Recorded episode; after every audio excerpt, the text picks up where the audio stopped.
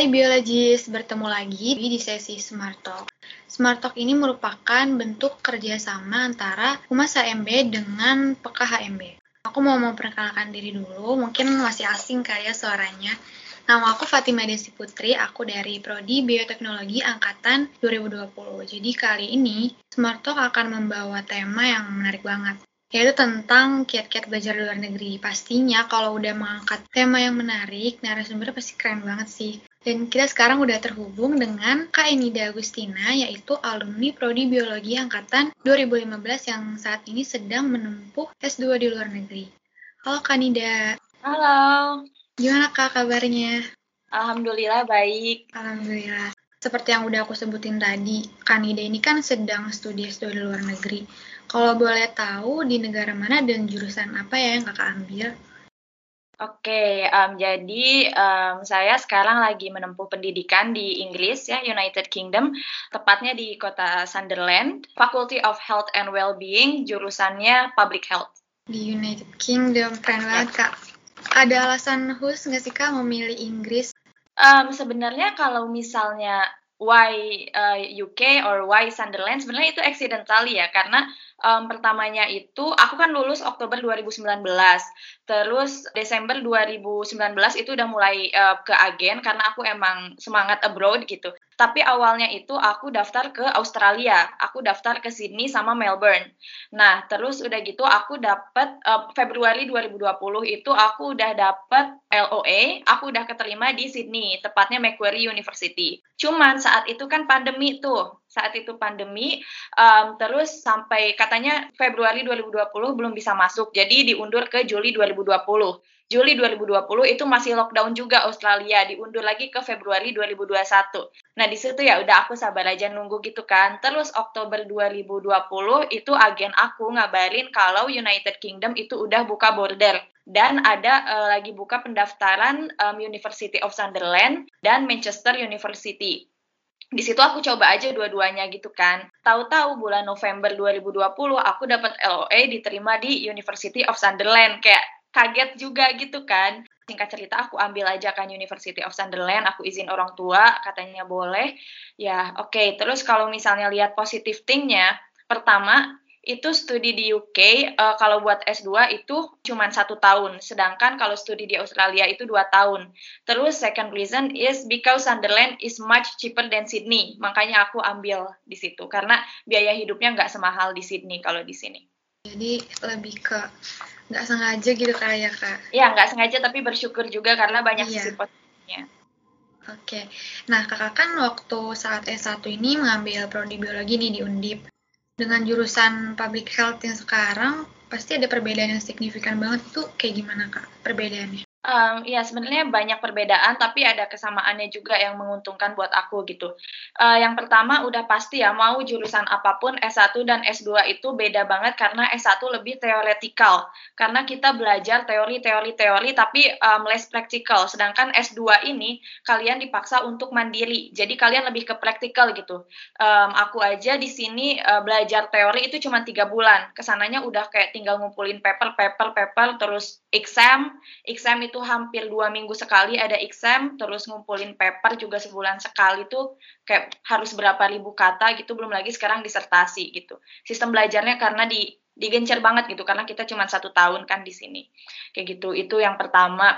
Terus yang kedua itu kita kalau misalnya S1 itu kan kayak kuliah kita misalnya tiga jam gitu ya terus tiap hari kayak Senin sampai Jumat gitu kan kebanyakan. Kalau di sini kuliahnya paling seminggu dua kali dan itu pun kayak cuman empat jam dalam satu sesi. Tapi setelah itu kita dikasih um, reading kayak kamu harus baca ini, kamu harus baca ini itu banyak banget dan kita harus belajar mandiri di situ gitu. Jadi kebanyakan belajar mandirinya gitu kalau S2 daripada belajar di kampusnya. Nah, mungkin tadi itu sebagai awalan aja. Sekarang aku lebih mau tahu gimana sih Kak persiapan Kanida dalam mempersiapkan ini semua gitu. Mengingatkan salah satu syarat wajib belajar atau bekerja di luar negeri itu kan kayak ada harus punya sertifikat tes kayak TOEFL atau IELTS itu gimana kak? Boleh diceritain? Jadi perjalanannya panjang ya kalau diceritain in details gitu.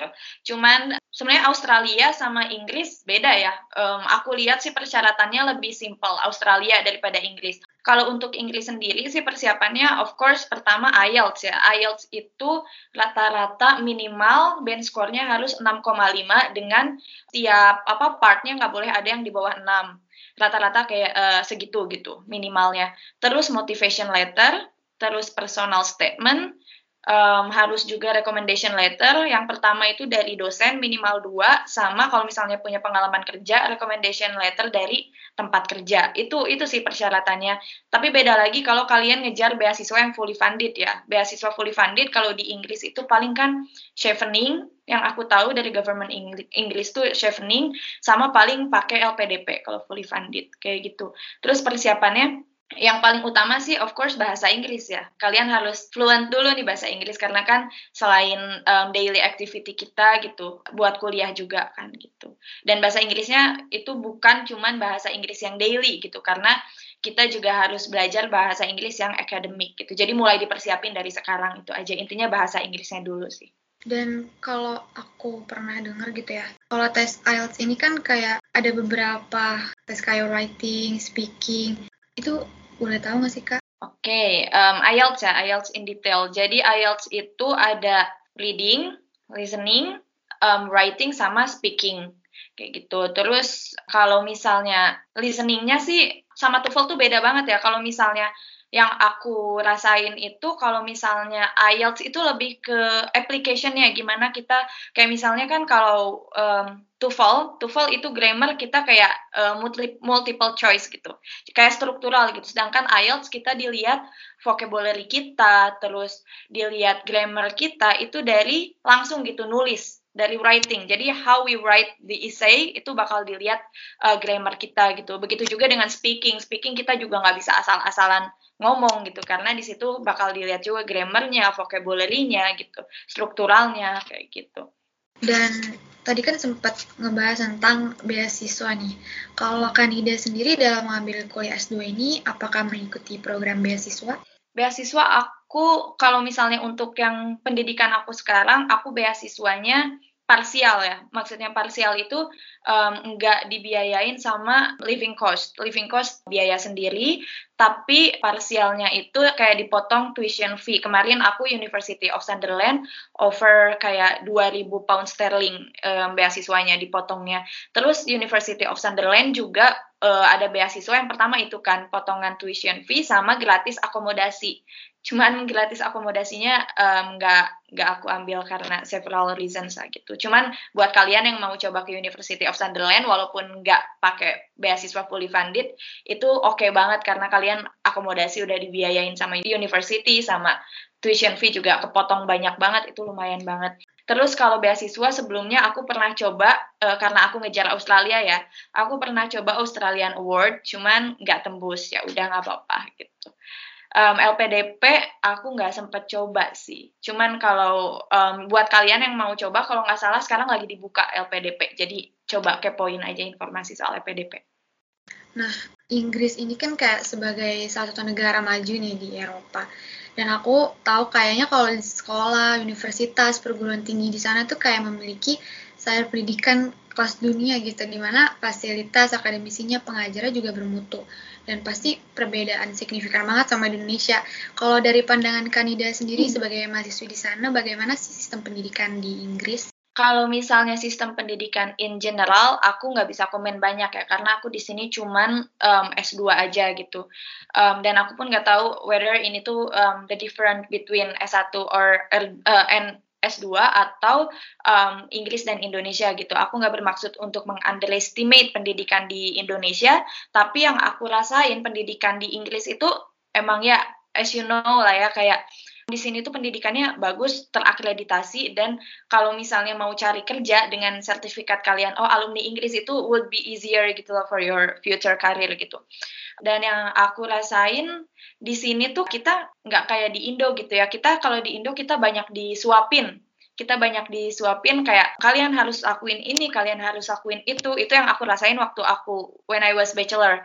Tapi kalau sekarang kalian kayak misalnya kalian nggak mau masuk kelas gitu ya udah tinggal nggak usah masuk kelas nggak akan ada yang peduli. Jadi lebih kayak ke kesadaran diri sendiri gitu. Aku butuh nggak nih pendidikan ini? Aku butuh nggak nih kelas ini gitu.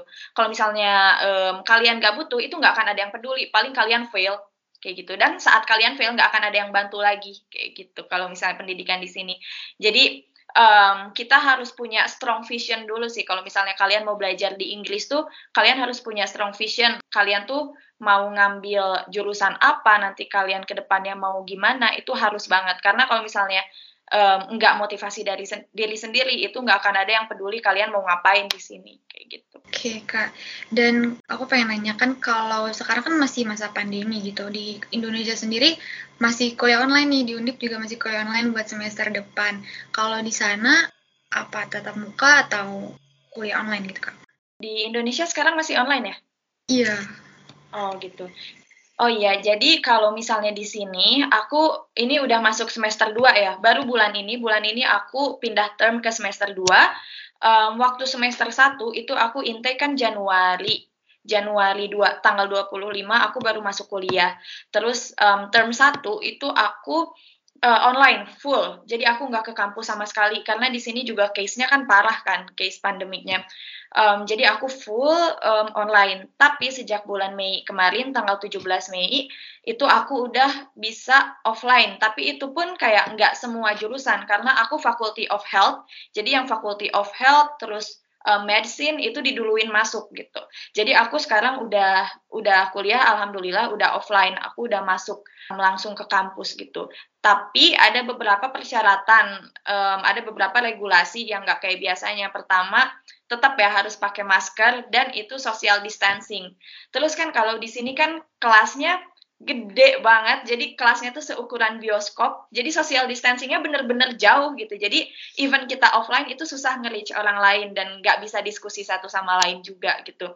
Terus masker tetap harus dipakai dan yang paling penting itu untuk students yang udah kuliah ke kampus, yang udah kuliah offline, itu wajib PCR test seminggu itu minimal dua kali. Itu wajib. Dan tenang aja karena di sini all apa ya um, health facility itu dibiayain semua sama kampus. Jadi walaupun seminggu dua kali itu all free. Wow, aku baru tahu sih soal itu. Nah kalau misalnya masalah culture shock itu pasti ada ya kak. Di mana kan apa berbeda jauh gitu misalnya dari Indonesia. Kalau kakak sendiri mengalami culture shock yang kayak gimana sih kak? Banyak banget ya culture shock. Kalau misalnya yang negatifnya dulu lah ya. Yang negatifnya pertama toilet. Toilet, mohon maaf ya ini cuman buat informasi aja biar buat yang mau ke Inggris itu mempertimbangkan dan bisa nyari solusi sebelumnya. Toilet itu yang biasanya kita untuk bersihin itu kan ada showernya ya di sebelah kloset gitu. Di Inggris nggak akan ada. Jadi di Inggris bersih-bersih itu cuman pakai tisu kering. Can you imagine kayak awal-awal tuh kayak, ya ampun gimana aku bisa bertahan gitu loh. Terus ya udah, tapi aku masih Indonesian style sih. Aku still need water gitu untuk itu gitu. Terus yang kedua, minum. Minum itu kalian dari air keran di mana aku dua bulan pertama di sini itu aku harus banget beli mineral water. Jadi uang aku tuh habis buat beli mineral water gitu. Tapi udah bulan ketiga itu aku udah mulai terbiasa tap water ya udah gitu. Aku minum tap water gitu. Terus kalau misalnya um, masalah culture shock sama teman-teman juga pasti ada ya di mana kita harus bisa adaptasi sama lingkungan baru. Kita harus kalau misalnya kita mau abroad nomor satu itu biar kita survive, biar kita tetap dapat teman, kita harus pikirannya terbuka. Kita harus pikiran terbuka dengan segala kemungkinan terburuk gitu. Terburuk dari teman-teman kita karena kita kan nggak semuanya satu culture, nggak semuanya satu perspektif. Mau dia gay, mau dia lesbi, kita harus ya udah temenin aja gitu. Kita harus open minded banget gitu. Dan kalian juga harus open. Kalau misalnya kayak misalnya aku aku pakai hijab. Itu nggak cuma satu orang dua orang yang nanya kenapa sih kamu pakai hijab? Itu tuh fungsinya apa sih? Emang nggak panas ya? Gitu gitu kalian nggak usah baper kayak gitu. Itu yang aku maksud dengan kalian harus berpikiran terbuka kayak gitu. Itu sih sama um, culture shock yang lain sih. Cuaca ya pasti. Cuaca di sini mau musim mau summer mau autumn mau winter itu nggak pernah panas. Di sini always dingin. UK always dingin sepanjang tahun. Itu sih intinya Oke kak, tadi masalah culture shock, aku pengen nanya kalau misalnya kakak lagi kangen rumah nih, kangen Indonesia, biasanya kakak gimana sih cara mengatasinya? Kangen Indonesia nomor satu masak, aku pasti masak kalau lagi kangen Indonesia. Kenapa masak? Karena aku, ini bagian dari culture shock juga ya. Lidah aku nggak cocok sama makanan di sini. Buat aku itu terlalu tawar. Jadi kalau misalnya aku lagi kangen Indonesia, aku masak masakan Indonesia. Walaupun nggak semua bumbu ada ya di sini. Jadi paling yang bumbu-bumbu bubuk kayak gitu. Tapi dengan masak itu at least aku bisa ngerasain tangan aku kan tangan Indonesia nih, tapi aku bisa ngerasain uh, rasanya di rumah kayak gitu. Um, terus selain masak juga di sini kan ada PPI ya pasti ada PPI Perkumpulan Pelajar Indonesia.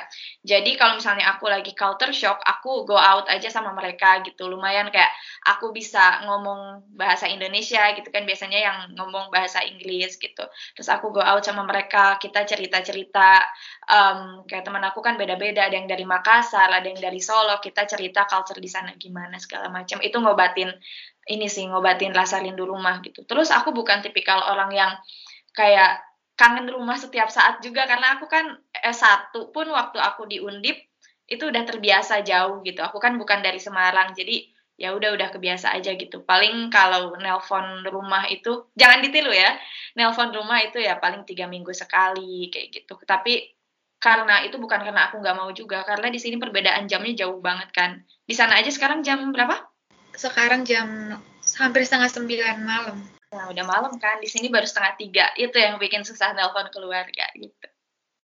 Oke kak, ini sebenarnya pertanyaan yang paling banyak ditunggu nih pasti sama pendengar FOB yaitu uh, ada tips and trick gak sih dari Kanida buat para pendengar FOB agar bisa seperti kakak gitu S2 di luar negeri? Hmm, iya, um, tips and trick sih um, aku kalau misalnya apa ya lihat perspektif um, dari my surrounding gitu ya. Dulu tuh kayak kuliah ke luar negeri gitu kan kayak ah susah gitu ah butuh IELTS males ngejar IELTS-nya gitu kan. Terus belum lagi harus adaptasi segala macam apalagi di Inggris kan British gitu ya beda nggak cuma bahasa Inggris gitu. Nah tapi menurut aku itu tuh pandangan dari pesimis gitu. Because um, pesimis tuh um, always sees difficulty in every opportunity while optimistic always sees um, opportunity in every difficulty. Jadi itu perbedaannya. Jadi aku trying to be optimistic um, di mana ya udah gitu. Kalau kesulitan itu ya pasti ada gitu di mana pun. Karena um, semakin kita dewasa itu semakin um, jadi hidup itu dari kita kecil sebenarnya it's all about choice tapi makin kita dewasa itu makin gak ada kemungkinan-kemungkinan yang bisa kita ambil tapi mudah gitu. Jadi makin sini tuh makin sulit. Tinggal ya uh, choose your heart aja gitu. Dan aku memilih this heart gitu. Gak ada yang gampang. Termasuk kuliah di luar negeri itu gak gampang sama sekali. Cuman yang bisa aku kasih um, tips and trick pertama yang tadi aku bilang strong vision gitu. Karena kalau misalnya kalian punya strong vision itu nggak akan ada yang bisa bikin kalian jatuh no matter what it is. Kayak ya udah kalian go for it. Kalau misalnya kalian punya strong vision. Dan dari strong vision itu kalian bikin visi-visi kecil. Kayak misalnya aku aku tuh dari semester kepikiran mau kuliah di luar negeri aku ingat banget semester 3 semester 3 aku udah kepikiran aku lulus aku pengen S2 di luar negeri. Itu big vision aku gitu. Terus aku bagi-bagi lagi ke um, vision-vision kecil gitu kayak um, oh aku harus reach IELTS sekian, aku harus lancar bahasa Inggris karena waktu semester 3 itu aku bahasa Inggris aku kacau parah. Makanya dari situ aku dibagi-bagi lagi ke apa? visi-visi kecil kayak gitu. Terus yang kedua itu of course bahasa Inggris. Bahasa Inggris tuh kalian nggak bisa underestimate ah paling enam bulan belajar itu bisa nggak nggak semua orang bisa kayak gitu termasuk aku aku tuh bukan orang yang pinter bahasa Inggris dari lahir no I wasn't tapi di situ aku mau belajar. Dari semester 3 aku udah ngambil course bahasa Inggris. Bahkan aku les bahasa Inggris itu dari semester 3 sampai sebelum aku berangkat ke Inggris. Aku masih les bahasa Inggris loh sebelum aku uh, berangkat ke Inggris. Nah uh, gimana sih biar buat lancar gitu? Uh, nggak kalian nggak harus course kok. Tapi apply apply that language to every part of your life gitu. Kayak kalian kalau misalnya baca buku jangan dimanjain sama buku bahasa Indonesia, cobalah gitu baca buku bahasa Inggris gitu. Terus kalau kalian nonton, coba subtitlenya jangan bahasa Indonesia, coba pakai bahasa Inggris. Aku pun dulu gitu nonton Netflix, aku nggak pinter, belum pinter, maksudnya sekarang juga aku masih belajar, cuman dulu tuh waktu bahasa Inggris aku masih kacau, aku mulai nonton subtitle bahasa Inggris. Itu tiap lima menit sekali aku pause, aku buka Google Translate ini apa artinya. Itu kalian lama tapi itu kepake banget. Kalian bakal inget gitu. Terus um, of course ya, jangan pernah takut untuk bermimpi gitu. Karena kalian itu um, kalau aku ya, aku dapat visi karena aku punya mimpi. Tapi jangan terlalu larut juga dalam mimpi sampai kalian nggak bangun-bangun. Of course dari mimpi itu kalian harus do action gitu do actionnya gimana sih? Kayak aku mimpi aku pengen study abroad gitu. Bangun, belajar bahasa Inggris, cari tahu tentang IELTS, go to agent karena aku um, pakai agent untuk berangkat ke sini kayak gitu. Cari semua informasi yang bisa kalian dapat karena ya tadi choose your heart. Kalau kalau kalian choose your heartnya untuk study abroad, ya udah coba go to agent gitu, kumpulin info sebanyak-banyaknya dan belajar gitu. Practice, practice, practice because practice makes perfect. Wah, aku pun yang masih semester 2 nih ikutan termotivasi dengerin cerita Kanida dari tadi dan aku juga belajar dari Kanida kalau misalnya kita tuh harus kerja keras gitu ya mencapai apa yang kita mau. Dan aku juga berharap teman-teman pendengar semua nih memiliki semangat belajar yang tinggi ya biar bisa ikutin jejaknya Kanida. Oke, nggak kerasa kak kita udah di penghujung pertanyaan. Aku mau berterima kasih sama Kanida karena sudah meluangkan waktunya untuk sharing-sharing di FOB Smart Talk ini. Pokoknya sukses terus ya buat Kanida. Sampai jumpa di Smart Talk berikutnya. Terima kasih kak. Ya, sama-sama.